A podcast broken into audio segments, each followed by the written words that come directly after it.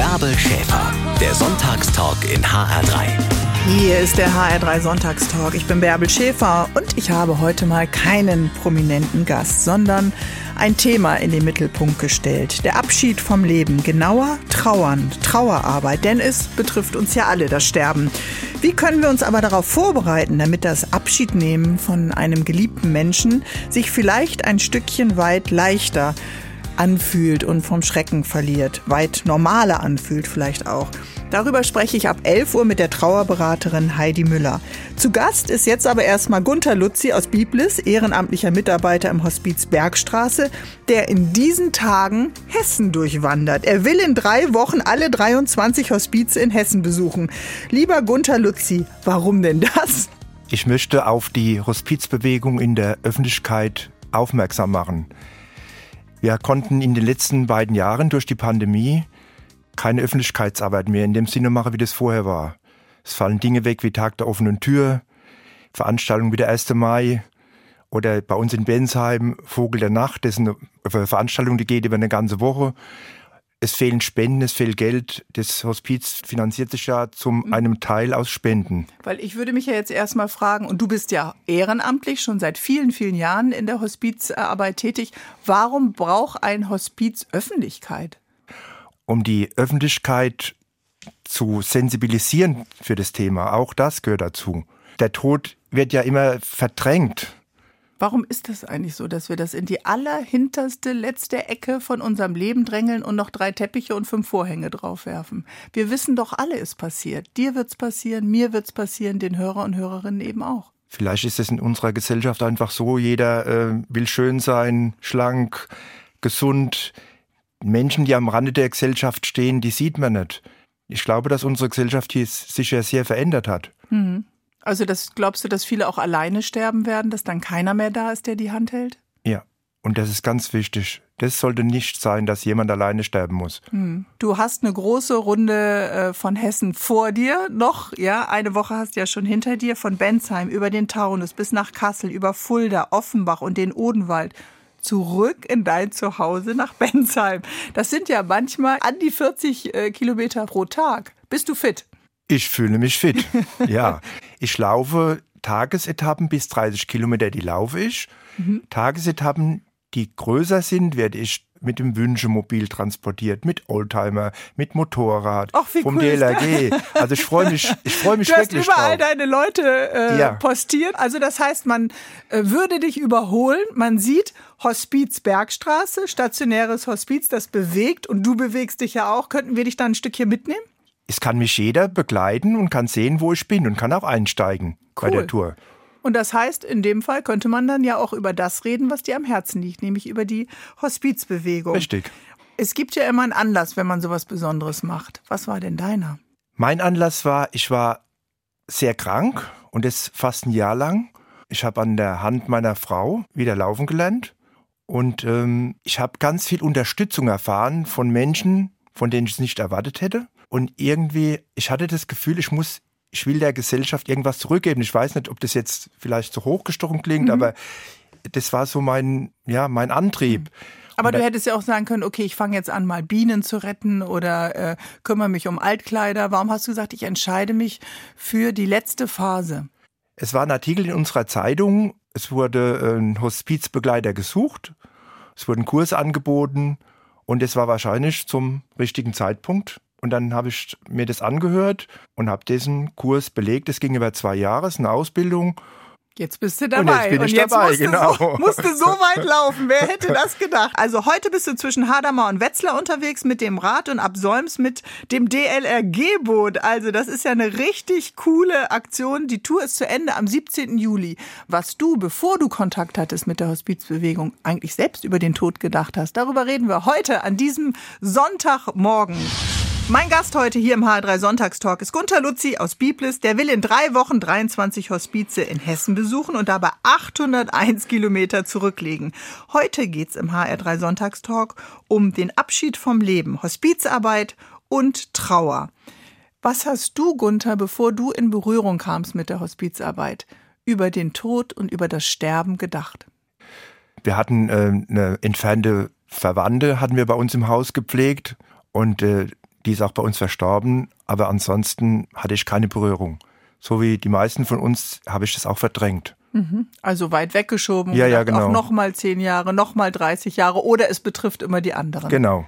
Genauso ist es. Dann hast du diesen Kurs gemacht, eine Anzeige in der Lokalzeitung, hast dich ausbilden lassen zum Hospizbegleiter und jetzt bist du ja zweimal in der Woche in deinem Hospiz in Bensheim und hast ja, ja zweimal wöchentlich auch Kontakt mit Menschen, die sich verabschieden müssen vom Leben. Wie Okay. ist das? Also meine Arbeit ist eigentlich ganz einfach. Ich gebe den Menschen Zeit.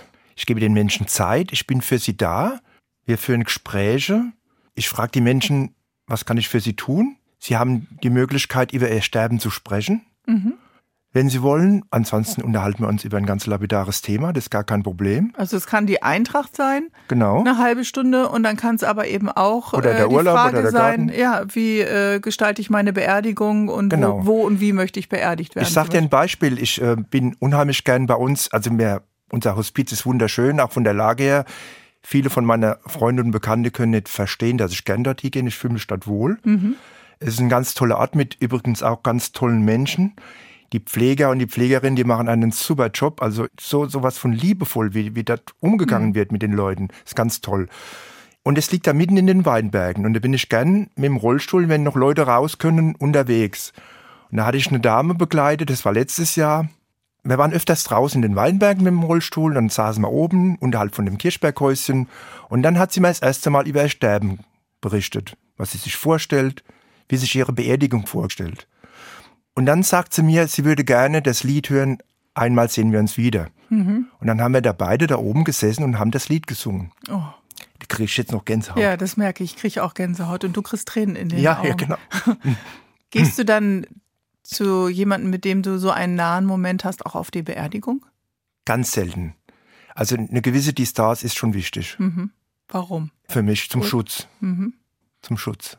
Jetzt kann ich mir vorstellen, es gibt ja auch Angehörige, es gibt Geschwister, es gibt Freunde. Warum brauchen die jemanden, den sie eigentlich gar nicht kennen zum Reden? Sie können mit einem Fremden wesentlich offener sprechen wie mit der eigenen Familie. Das kann ich auch nicht erklären, aber es ist einfach so, dass man mit einem Fremden einfacher über Dinge sprechen kann. Wir hatten einen Fall, ähm, der Mann hatte sich zerstritten mit seinem Sohn. Und äh, der hätte mit seinem Sohn über diese Dinge nie gesprochen. Wir haben den Sohn ausfindig gemacht, wir haben den Kontakt wiederhergestellt. Die haben sich wieder vertragen. Ich bin mit dem Mann zu der Hochzeit von seinem Sohn gefahren. Der hat seine Enkel zum ersten Mal gesehen. Das sind Momente, das ist, ich finde, es ist eine, eine Ehre, dass ich das teilen darf mit den Menschen. Das ist ja ein ganz außergewöhnlicher Moment. Ja. Und das ist ja vielleicht auch nochmal die Chance, dann für den, der geht, bei dem der nochmal Frieden schließen kann. Ja, das ist ganz wichtig. Es gibt Dinge, die müssen noch erledigt werden, bevor der Mensch gehen kann. Das trägt sich dann in diese Phase, wenn man weiß, es gibt sonst keine Chance mehr aufzuräumen im Leben. Ja, genau. Dann wiegt das schwer, ja? Aber es sind manchmal auch andere Dinge. Ein Herr wollte sein Pferd noch einmal sehen, das stand im Odenwald. Und ich war mit ihm mit unserem Hospizauto unterwegs, haben dorthin gefahren. Die Betreiber haben das Pferd in eine kleine Koppel gestellt. Ich bin mit dem Hospizauto direkt dran gefahren. Er konnte sein Pferd nochmal streicheln und drei Tage später ist er gegangen. Das war ihm noch wichtig. Stirbt es sich leichter, wenn man keine Last mehr mitträgt, keine Lebenslast? Ich würde sagen, ja. Aber das hieße doch eigentlich, dass wir früher aufräumen sollten in unserem Leben. Gunther. Ja, ich, ich glaube, das ist schon, Mal überlegen, ob wir beide noch was. das ist schon ganz wichtig. Ja, was ist unser Rucksack, äh, Gunther? Was ist äh, das, worüber wir noch sprechen wollten, um es vielleicht unseren Angehörigen und selbst leichter zu machen, Dinge aufzuarbeiten, einfach etwas anzusprechen, etwas zu besprechen, was wichtig ist, wenn wir daran denken, dass alles irgendwann endet.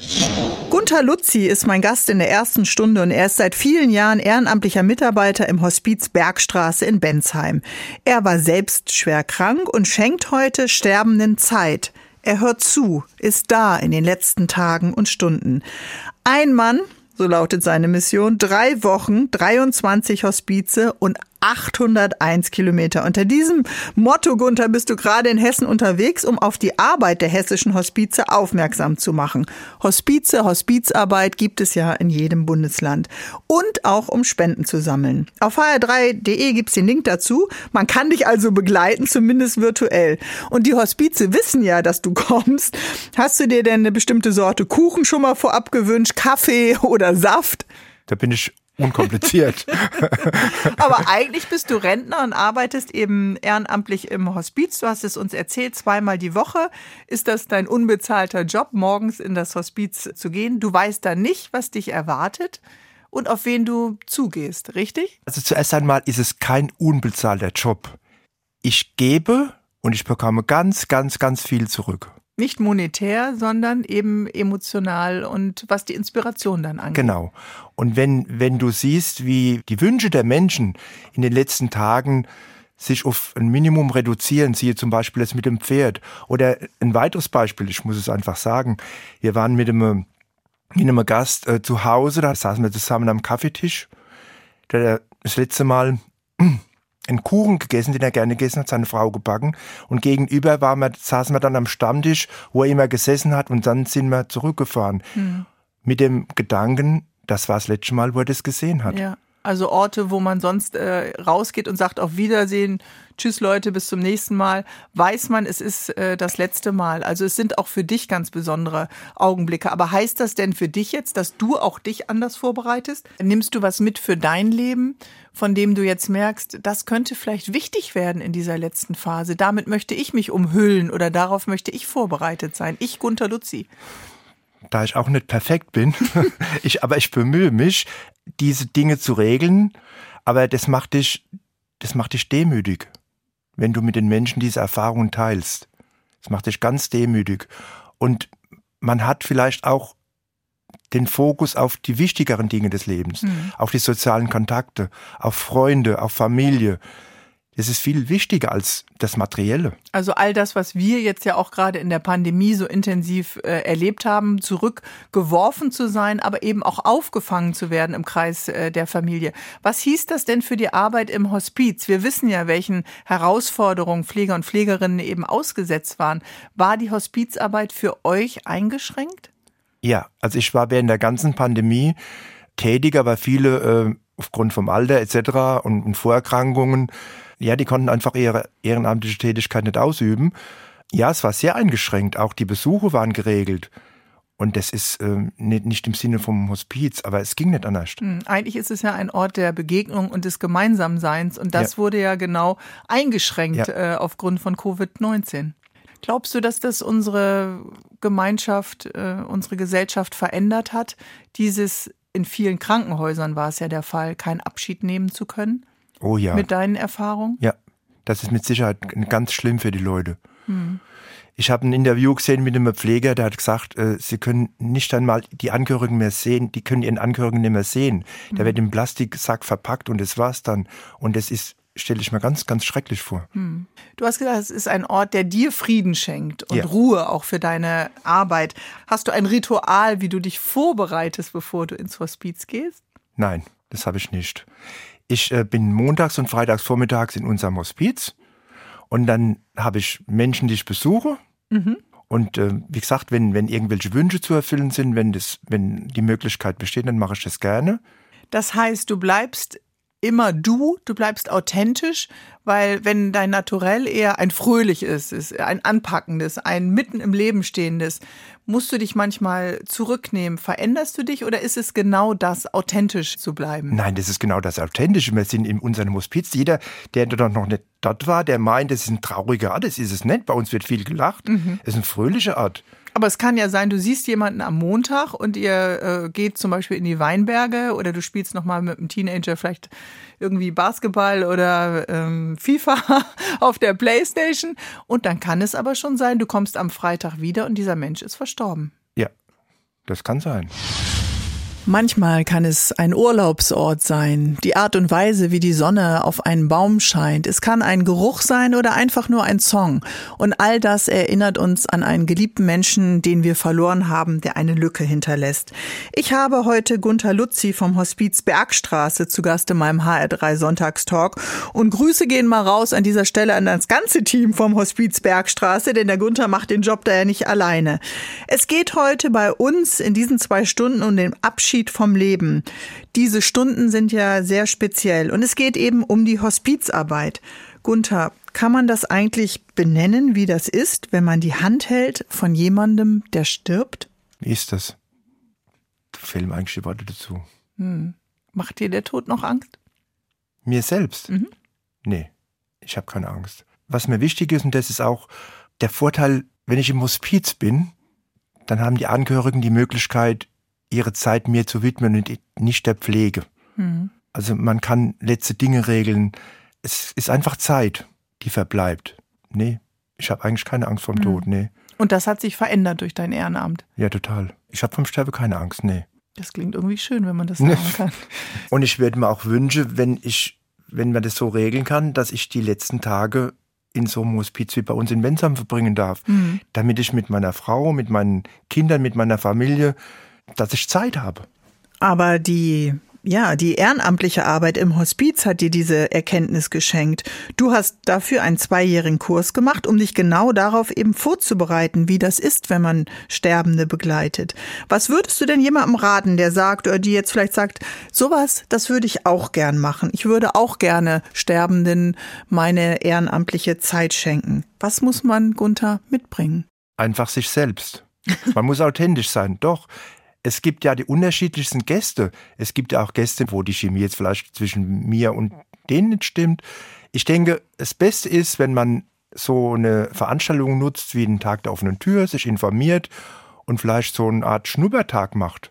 Die Ausbildung bedeutet zwei Jahre lang. Was ist das? Einmal in der Woche ein Treffen oder am Wochenende extra Seminare? Wie, wie umfangreich ist das? Also das war 2005, 2006, als ich das gemacht habe. Wir haben uns zweimal die Woche getroffen haben über gewisse Dinge gesprochen. So eine Art Praktika im Altenheim ja, wurden veranstaltet. Damit man einfach sich an die Situation gewöhnt und ein bisschen genau. langsam reinkommt. Und man hat dann natürlich auch äh, Ausbilder, die einen an die Hand nehmen. Richtig. Ähm, was bedeutet Ehrenamt für dich? Ich habe ja gerade das so formuliert und gesagt, ein Stück zurückgeben an die Gesellschaft. Was bedeutet Ehrenamt für dich? Meine Arbeit bereichert mich, ja. Mhm. Genau. Ich mache es gern, ich habe die Zeit dazu und ich mache es einfach gern. Was würdest du sagen, hast du über den Umgang mit dem Tod durch diese Tätigkeit nochmal neu für dich gelernt? Dass Geld und Macht nicht wichtig ist. Mhm. Dass die kleinen Dinge des Lebens wichtig sind. Familie, Freunde. Und trotzdem sind ja manchmal auch die Angehörigen und die Freunde sprachlos in so einer Situation. Auch die stehen sprachlos vor dem Abschied. Aber das ist genau das Thema, weil die Leute es damit nicht mehr umgehen können. Die, die verdrängen das. Der Tod gehört nicht mehr zum Leben für viele. Wie macht man das denn am besten, wenn man weiß, man hat einen Freund, der jetzt äh, im Hospiz ist oder eine Cousine, eine Tante?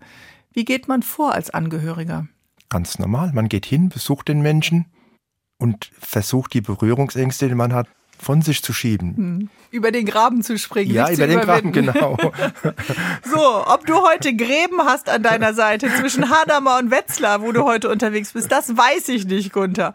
Ich weiß, dass du gute Schuhberg hast und dass du äh, mit Rad und Absäums mit dem DLRG-Boot mitgenommen wirst. Da weiß ich, dass man sich um dich kümmert.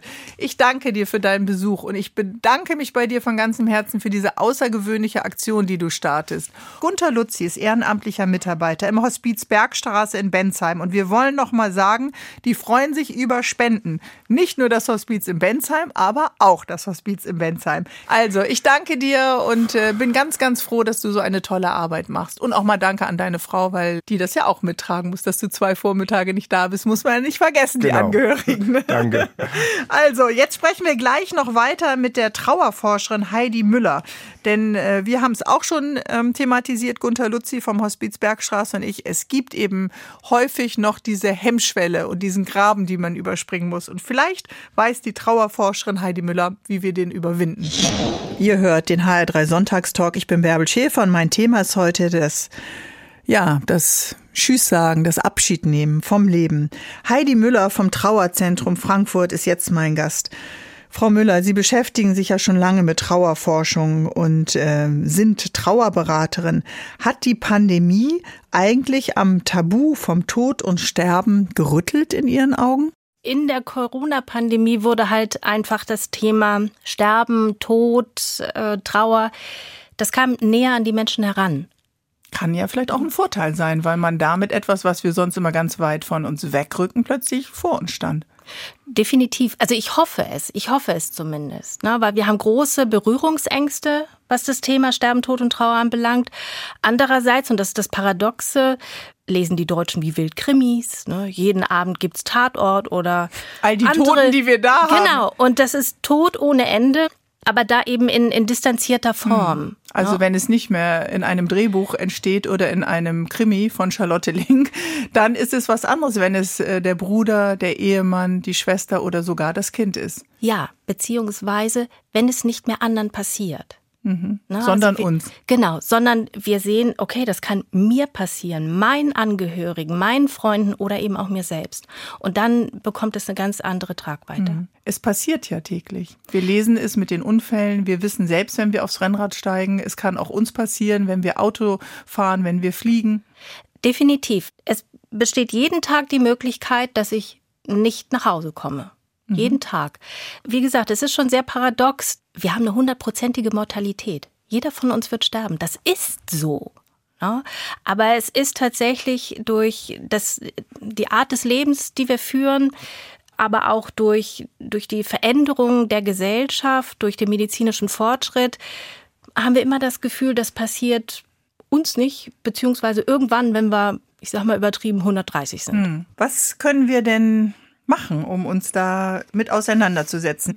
Kaum einer hat ja Interesse, über eine Patientenverfügung zum Beispiel schon mal zu sprechen oder sich zu fragen, kannst du dir denn vorstellen, wie würdest du denn gerne beerdigt werden? Ja, Seebestattung oder in so einer Art Friedwald oder soll es die ganz klassische Beerdigung sein mit Trauerredner, ohne? Da denken ja die meisten schon, sag mal, was schneidest du denn hier für Themen an? Ich würde dann immer fragen, warum reden wir nicht darüber? Hm. Warum ist es etwas, was uns Angst macht? Wir können ja auch wunderbar darüber reden, warum uns das Thema Angst macht. Warum mhm. denn nicht so anfangen? Ne? Mir ist das Thema unangenehm, weil, was weiß ich, mhm. keine Ahnung, was Was hören. Sie denn für Antworten? Wir bekommen dann eher von den Trauernden mit, welche Konsequenzen das hat. Ne? Dass Freunde vielleicht die Straßenseite oder Nachbarn die Straßenseite wechseln, wenn jemand einen Verlust erlitten hat. So heftig, ja? Ja. Richtig physische Distanz, um ja. dieser Situation auszuweichen, ja. um nicht damit konfrontiert zu werden, fragen zu müssen, in Anführungsstrichen das müssen, wie geht's dir eigentlich? Ja. Kann sich, ich was für dich tun? Genau, und sich nicht damit auseinandersetzen zu müssen. Definitiv. Also Aber das, wenn das bei Freunden passiert, dann hat man doch äh, zig Grillabende, EM-Meisterschaften, vielleicht Urlaube mit den Kindern auch geteilt. Ja, das kann durchaus bei einigen so sein, dass sie dann noch weitere Verluste erleben, mhm. weil eben Freunde oder Freundschaften wegfallen.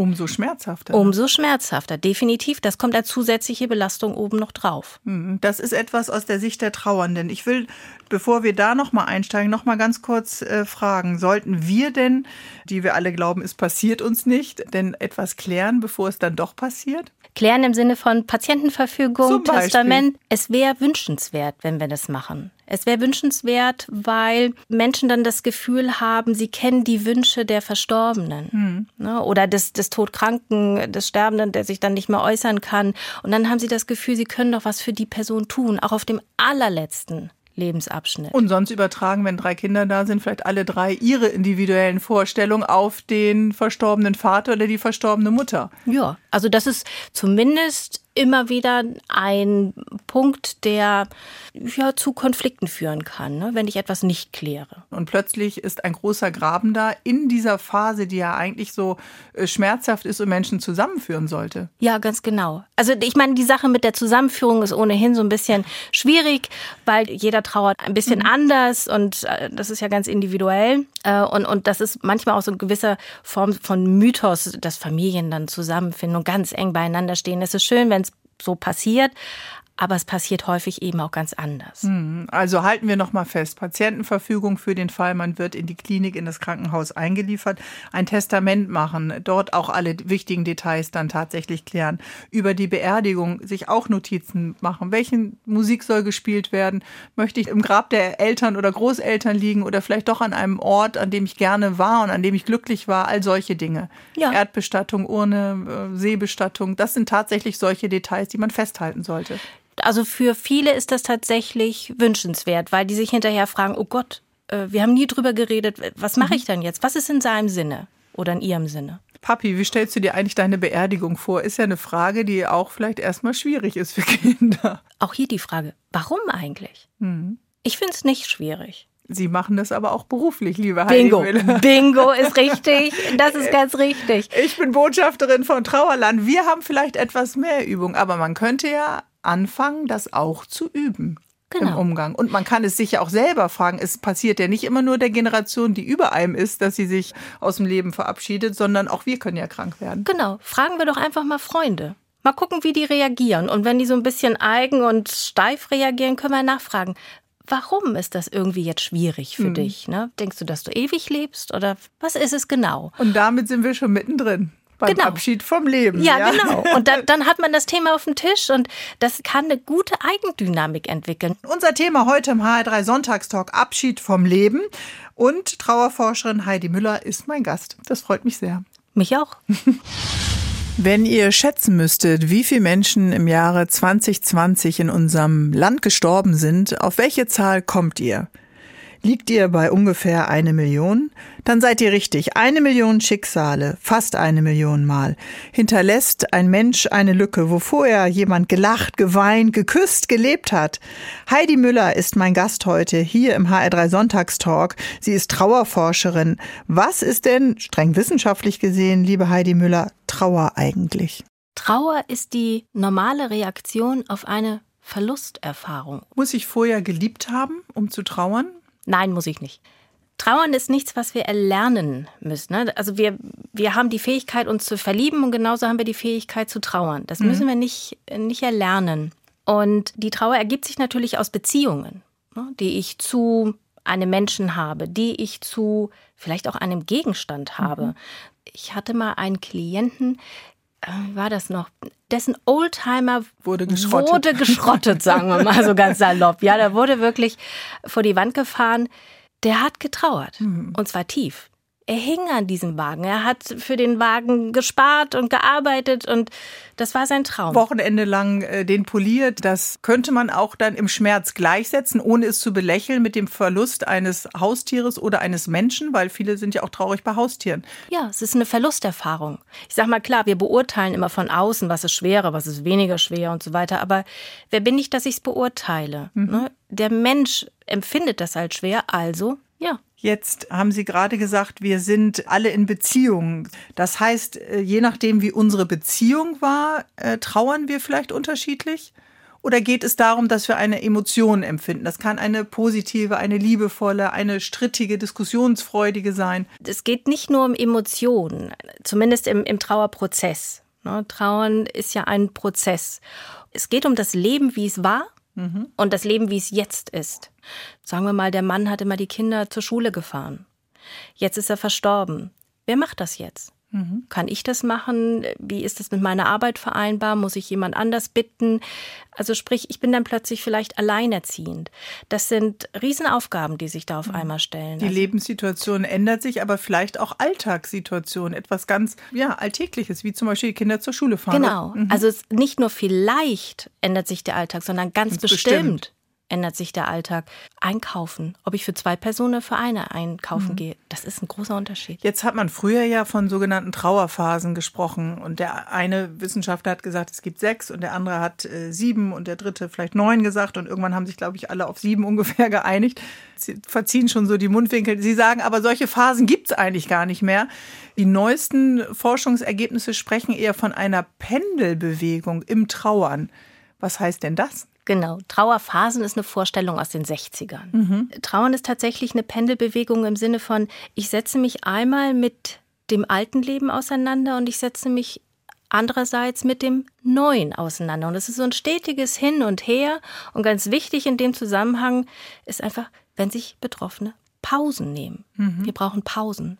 24-Stunden-Schichten ist nicht nur in der Arbeit extrem anstrengend, also ich persönlich finde es zumindest mhm. anstrengend, sondern auch im Trauern. Aber wie nimmt man sich ähm, eine Pause von etwas, was einen ja permanent begleitet? Du stehst auf und das Bett neben dir ist leer. Ja. Du frühstückst und deckst eine Kaffeetasse. Natürlich ist der Verlust die gesamte Zeit da. Mhm. Und manchmal heißt sich eine Pause nehmen, was ganz einfaches, sich auf die Couch setzen und an die Decke gucken. Mhm. Manchmal heißt es auch, sich mit einer Freundin draußen bewegen, draußen aufhalten, mal kurz für den Moment und wenn es nur fünf Minuten sind, andere Gedanken in den Kopf bekommen. Und das eben auch zulassen, weil viele kommen ja in so einen Aktionsmodus und denken so, jetzt muss ich sofort alles äh, organisieren. Ja, genau. Und viele organisieren dann immer etwas weg. Wobei zu Anfang ist es ja ohnehin so, dass viel organisiert werden mhm. muss. Anmelden, abmelden, ummelden, Nachlassregeln und so weiter. Und dann erst, wenn das erledigt ist, dann kommt so ein Knick, wo viele dann sagen, okay, jetzt wird mir bewusst, was wirklich passiert hm. ist. Na, jetzt spüre ich das. Wenn eigentlich alles erstmal organisiert ist, dann kommt genau. ja häufig so eine Phase auch bei vielen, ne? Genau, ganz genau. Und dann, dann geht's, also dann geht das so emotional richtig los. Aber auch im, dass dann wirklich klar wird, oh Gott, das ist passiert. Ja, hm. das ist kein Traum. Es kommt quasi an. Das dauert eben einfach, dass man nicht denkt, okay, der ist jetzt mal vielleicht im Urlaub oder kurz weg, genau. sondern es ist äh, Realität und bis diese Realität unter der Tür durchkriegt, das braucht schon einige Monate. Da haben dann aber Angehörige oder vielleicht Freunde das Gefühl, Mann, jetzt war ja die Beerdigung schon acht, neun, zehn, zwölf, 15 Monate her. So langsam kann die jetzt auch mal wieder in die Spur kommen. Ich sage das jetzt so ein bisschen mit Anführungsstrichen. Und eigentlich, wenn ich sie richtig verstehe, kommt es eben erst genau dann. Genau. Dann müssten Freunde ja genau dann da sein. Genau. In der Regel ist es so, dass viele Freunde und Angehörige gerade in der ersten Zeit, so nach der Bestattung, sich immer wieder melden, ne, in den ersten Wochen. Und das nimmt dann so über die Wochen hin ab. Und nach einem Jahr darf derjenige sowieso mal wieder funktionieren, mhm. so salopp gedacht. Aber in der Regel ist es so, dass sich Betroffene langfristig, also über Monate hinweg Unterstützung wünschen Okay. Also, also, nicht unbedingt in den ersten Wochen, sondern gerade weit nach der Bestattung, mhm. eher so drei Monate nach der Bestattung, wirklich dranbleiben mhm. an dem Ganzen. Und da haben ja viele Berührungsangst. Wollen wir gleich nochmal über diese Berührungsangst reden, wie man dann eine Brücke baut zum Trauernden, der vielleicht auch nicht immer oder die vielleicht auch nicht immer in der Lage ist, das zu formulieren, den Schmerz, ja? Die nach außen hin funktioniert und äh, dann klopfen wir nach drei Monaten an die Tür und äh, die ist vielleicht erstmal verriegelt kann passieren. Ne? Es mhm. kann auch sein, dass jemand äh, gar nicht nach außen geht. Ich sag mal, wenn ich da mit so ein bisschen Sesamstraßenlogik rangehe, wer nicht fragt, bleibt dumm, dann kann ich einfach fragen, wie kann ich dir helfen? Kann ich etwas tun? Und wenn jemand dann sagt, nö, ist in Ordnung. Gut, mhm dann ist es in Ordnung. Dann kann ich eine Woche später wieder fragen oder zwei Wochen später, ich bleibe trotzdem dran. Also da kann man ruhig so ein kleiner, hartnäckiger Wadenbeißer sein und immer mal wieder durchrufen. Ja, wie so ein ja. Terrier, ja, genau. Wie so ein kleiner Terrier. Immer dranbleiben. Die Frankfurter Trauerforscherin Heidi Müller ist mein Gast heute im HR3 Sonntagstalk. Wir reden über den Abschied vom Leben und äh, ja, vielleicht dann doch nochmal über dieses ähm, Brückenbauen und äh, ob Kinder und Erwachsene ganz unterschiedlich trauern. Das würde mich auch noch interessieren. Die Frankfurter Trauerforscherin Heidi Müller ist heute mein Gast hier im HR3 Sonntagstalk. Ich bin Bärbel Schäfer und wir reden über den Abschied vom Leben.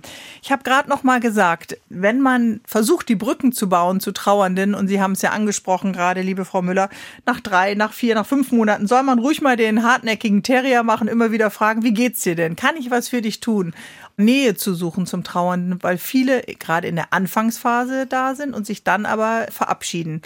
Gibt's noch irgendetwas? Vielleicht was kochen, äh, einfach Kinokarten besorgen, geht der jetzt wieder oder richtig aktiv werden? Ja, Machen Sie es doch einfach. Also was soll passieren? Ne? Im Zweifelsfall sagt der Trauernde, mache ich nicht oder mache ich doch. Also er wird eine Meinung dazu haben. Mhm. Von daher machen Sie es. Es gibt, es gibt in dem Sinne nichts, was falsch ist. Was selten gut ankommt, ist, wenn wir jemanden mit Floskeln begegnen. Mhm. Wenn wir einfach sagen, das wird schon wieder. Ach komm, reiß dich mal zusammen. Hm. morgen ist ein anderer Tag. Du kannst noch andere Partner finden, du kannst noch ein Kind bekommen. All diese Dinge, das ist wenig wohltuend. Hm. Absolut wenig wohltuend und das empfinden Trauernde auch als verletzend. muss man ganz klar sagen. Deshalb lieber offen fragen. Mhm. Ne? Was kann ich für dich tun? Und wenn derjenige sagt, ich weiß es auch nicht, okay, dann sagen sie einfach, dann sind wir schon zu zweit. Ne? Gut, wunderbar. Ne? Und dann im besten Falle bekommen sie ein Lächeln. So einfach, weil sie das natürlich auch immer wieder üben.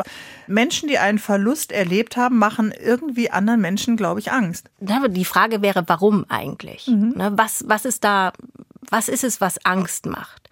Zum einen macht vielen Angst, dass sie selbst sterben können, also dass sie mhm. mit dem Thema des, des Sterbens konfrontiert sind. Zum anderen macht vielen auch Angst diese Emotionalität, die dann befürchtet wird. Ja, mhm. Trauernde weinen, Trauernde erzählen vielleicht auch gerne mal von dem äh, Ehemann, der dann lange mit einer Krankheit gekämpft hat. Das sind natürlich Dinge, die muss man dann auch mal aushalten. Ja. Wenn man fragt. Ja, an Emotionen ist noch keiner gestorben. Es wird auch nichts passieren. Und wenn sie mitweinen, weinen sie mit. Das ist auch nicht mhm. schlimm. Und wenn sie nicht wissen, was sie sagen sollen, wenn sie überfordert sind, dann sagen sie das. Das ist doch das Ehrlichste, was man machen kann. Genau. Und dann kommt man sich nämlich auch nah. Und dann sind es ja. keine Floskel mehr. Dann lässt man die Fassade mal fallen und berührt sich tatsächlich von genau. Mensch zu Mensch. Und das ja. ist, glaube ich, das, was der oder die Trauernde sich dann vielleicht auch wünscht. Ja. Jetzt denken ja viele, draußen ist Sommer und Urlaub und jetzt war Pandemie und das war so viel ein Thema. Das ist ein schweres Thema, das ist zu schwer für mich, das kann ich nicht tragen. Ich glaube, äh, mit dieser Offenheit kann man es tragen. Wie sehen Sie das? Würde ich, würde ich zustimmen. Und je öfter wir darüber sprechen, desto normaler wird es. Mhm. Also gestorben wird immer. Gestorben wird rund um die Uhr und in jedem Monat, egal ob Sommer oder Winter. Also von daher passt es auch jetzt. Ja, trauern, wunderbar. Trauern Kinder eigentlich anders als äh, Erwachsene? Weil Sie haben äh, gesagt, das ist ja eine, eine Fähigkeit, die wir in uns tragen, zu trauern. Und wenn der äh, Hamster oder das Meerschweinchen, die geliebte Katze sich verabschiedet oder die Großmutter, dann haben ja Kinder auch äh, erste Trauererfahrungen. Der Trauerprozess folgt dem gleichen, ich sage mal in Anführungsstrichen, Muster wie bei Erwachsenen. Mhm. Ne? Sie wenden sich dem Verlust hin und spielen dann aber in der nächsten Minute weiter. Das ist genauso ein Pendelprozess. Was bei Kindern anders ist, ist, dass sie sich orientieren an den Erwachsenen. Mhm. Sprich, wie ich mich als Erwachsener verhalte, hat direkt Einfluss auf die Reaktion des Kindes. Und mhm. wenn ich Angst habe mit dem Ganzen oder umzugehen, also wenn ich Angst vor dem Thema Sterben, Tod und Trauer habe, dann überträgt sich diese Angst auch aufs Kind. wenn, ich, wenn ich nicht darüber rede, dann hat es auch eine Auswirkung auf das Kind. Ne? Oder wenn dem Kind was verschwiegen wird, ist es meistens nicht gut, mhm. weil Kinder entwickeln dann Schuldgefühle, weil sie denken, okay, Moment mal, ich weiß, dass da was ist. Ne? Also ich spüre, dass da mhm. irgendwas ist, aber es wird mir nicht gesagt, vielleicht habe ich Schuld, vielleicht was habe ich falsch gemacht. Mhm. Und dann entsteht so ein Schuldgedanke bei einem Kind und ich glaube nicht, dass das und gerade Kinder in einem bestimmten Alter, in einem Grundschulalter, stellen ja sehr offene Fragen zum Thema Abschied vom Leben. Kinder sind ganz unbefangen, ganz offen. Die gehen darauf zu, auf das Thema. Wir tun gut daran, wenn wir die Fragen beantworten von ihnen. Mhm. Immer wieder. Okay, also auch da eben schon offen sein, damit die nächste Generation nicht die Angst äh, dann wieder in sich trägt und äh, sich dann auch so steif zurückhalten und ängstlich äh, verhält. Ja. Sollte man Kinder mitnehmen auf eine Beerdigung? Das ist immer so, das sind immer so pauschale Fragen, aber tendenziell sollte man sie fragen. Mhm. Möchtest du mitkommen? Ne? Kinder ab einem gewissen Alter haben eine Idee dazu. Und dann kann man ihnen erklären, was da passiert und dann können sie sich das ja überlegen, ob sie mitkommen möchten. Aber grundsätzlich spricht erstmal nichts dagegen. Hier ist der HR3 Sonntagstalk. Ich bin Bärbel Schäfer und wir beschäftigen uns heute mit dem Tod und Trauer, Trauerarbeit, dem Abschied vom Leben. Und Gunther Lutzi hat ja vorhin in der ersten Stunde ähm, gesagt, er ist ja ehrenamtlich im Benzheimer Hospiz äh, tätig. Er hat die Erfahrung gemacht, dass Sterbende leichter gehen können, wenn sie ihre Konflikte geklärt haben. Frau Müller, Sie sind Trauerforscherin am Trauerzentrum Frankfurt. Es gibt ja aber eben auch immer diese Fälle in der Familie, im Freundes Freundeskreis, da stirbt jemand und es gibt vielleicht noch einen ungeklärten Streit, der wabert noch so im Raum. Können wir als noch Lebende so etwas denn eigentlich im Monolog klären und als Trauernde dann trotzdem Frieden und Versöhnung finden? In Teilen kann man das im Monolog auch klären. Das machen in Teilen tatsächlich Betroffene so. In Teilen machen sie es auch mit uns und dann mhm. kann ein Dialog äh, draus werden, weil wir da spezielle Techniken haben. Aber das ist dann schon wieder, ich sag mal, das professionelle Arbeiten damit mhm. oder der professionelle Umgang. Aber es geht auch im Monolog, weil derjenige ist zwar physisch nicht mehr präsent, aber er ist ja dennoch, ich sag mal, in anderer Form möglicherweise noch da. Und an dem Punkt kann ich mich durchaus, könnte ich mich mit ihm auseinandersetzen. Mhm. Okay, das setzt jetzt ja nochmal voraus, dass man daran glaubt, dass der andere noch irgendwie präsent ist. Das ist tatsächlich ein Erleben, das viele haben. Mhm. Dass die Person, sei es in meinem Kopf oder in einem bestimmten Gegenstand oder wie auch immer, dass sie noch da ist. Mhm. Wie gesagt. Das ist auch okay, ja. Ich hatte so eine Tante und wir fanden das alle sehr skurril, dass die morgens weiterhin den Tisch für zwei gedeckt hat und auch äh, gedacht hat, okay, ich diskutiere jetzt mal mit ihm, wohin wir in den Urlaub fahren. Und dieses Wir blieb wie ein Trostpflaster noch ganz lange präsent. Ja. War ein bisschen skurril, aber war ihr Weg, um anzukommen. Genau, war ihr Weg und ist völlig in Ordnung. Manchmal wirkt es auf Außenstehende halt eigenartig. Mhm. Ne? Aber wenn das der Weg von jemandem ist, warum denn nicht? Ist okay. Also das kann auch sein, man geht tanzen, man lässt die Energie so raus, die trauernde Energie äh, fährt in den Urlaub. Das nicht zu bewerten, ist eben auch unsere Aufgabe als Freunde und als Außenstehende. Es wird ja schon sehr viel bewertet. Genau. Und das ist unglaublich heftig, was bewertet wird. Mhm. Es wird der Verlust bewertet, es werden die Todesumstände bewertet, es wird bewertet mein, mein Trauerausdruck, es, es wird so viel bewertet. Wir tun gut daran, ein bisschen weniger zu bewerten. Mhm. Es ist ähm, ja nicht mehr so, dass man wie früher jemanden erkannt hat, der trauert an der Trauerkleidung. Heute tragen viele schwarz, nicht nur die Witwe oder der Witwer vielleicht. Im Judentum reißt man sich den Hemdkragen dann ein, wenn man Schive sitzt und Trauer sitzt. Es gibt ganz unterschiedliche Zeichen, um einen Trauernden zu erkennen. Das äh, bleibt uns verschlossen manchmal.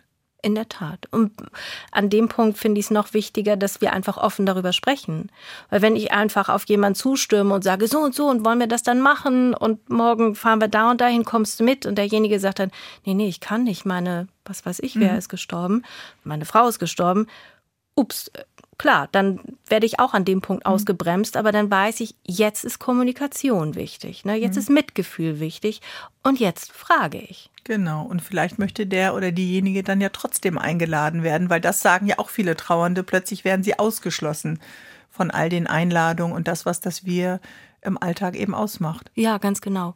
Und damit sind wir fast am Anfang des Gesprächs, weil man dann ah. Angst hat vor, vor den äh, Emotionen. Jetzt haben Sie gerade gesagt, auch wir im Trauerzentrum bieten ja den Dialog an mit äh, Angehörigen. Ab wann braucht man denn in Ihren Augen professionelle Hilfe beim Thema Trauer? Da gibt es keinen Zeitpunkt, sondern Menschen können zu uns kommen, wann immer sie meinen. Hm. Jetzt möchte ich mal mit jemand anders sprechen oder ich möchte mal mit einer Fachkraft sprechen. Einige kommen zu uns nach sechs Wochen, einige kommen zu uns nach zwei Wochen, andere kommen zu uns nach zwei Jahren. Das ist jedem selbst überlassen. Da gibt es keinen festgelegten Zeitpunkt. Und wenn ihr gerade trauert, wenn ihr jemanden verloren habt, dem ihr nah wart, wenn ihr das Gefühl habt, ihr tretet mit euren Gedanken auf der Stelle, dann holt euch doch Hilfe. Es gibt so viele Angebote, auch hier in Hessen, zum Beispiel das Trauerzentrum Frankfurt. Es gibt Online-Trauerberatung, zum Beispiel bei der Caritas. Es gibt die Telefonseelsorge. Es gibt Selbsthilfegruppen und Trauercafés, zum Beispiel für Verwitwete, zum Beispiel in Kassel, aber auch in vielen anderen Orten. Keiner von uns muss da ganz alleine durch. Vielen Dank erstmal nochmal an Sie, Heidi Müller, Trauerforscherin und Trauerberaterin. Ich danke Ihnen auch. Zu Hause in Hessen.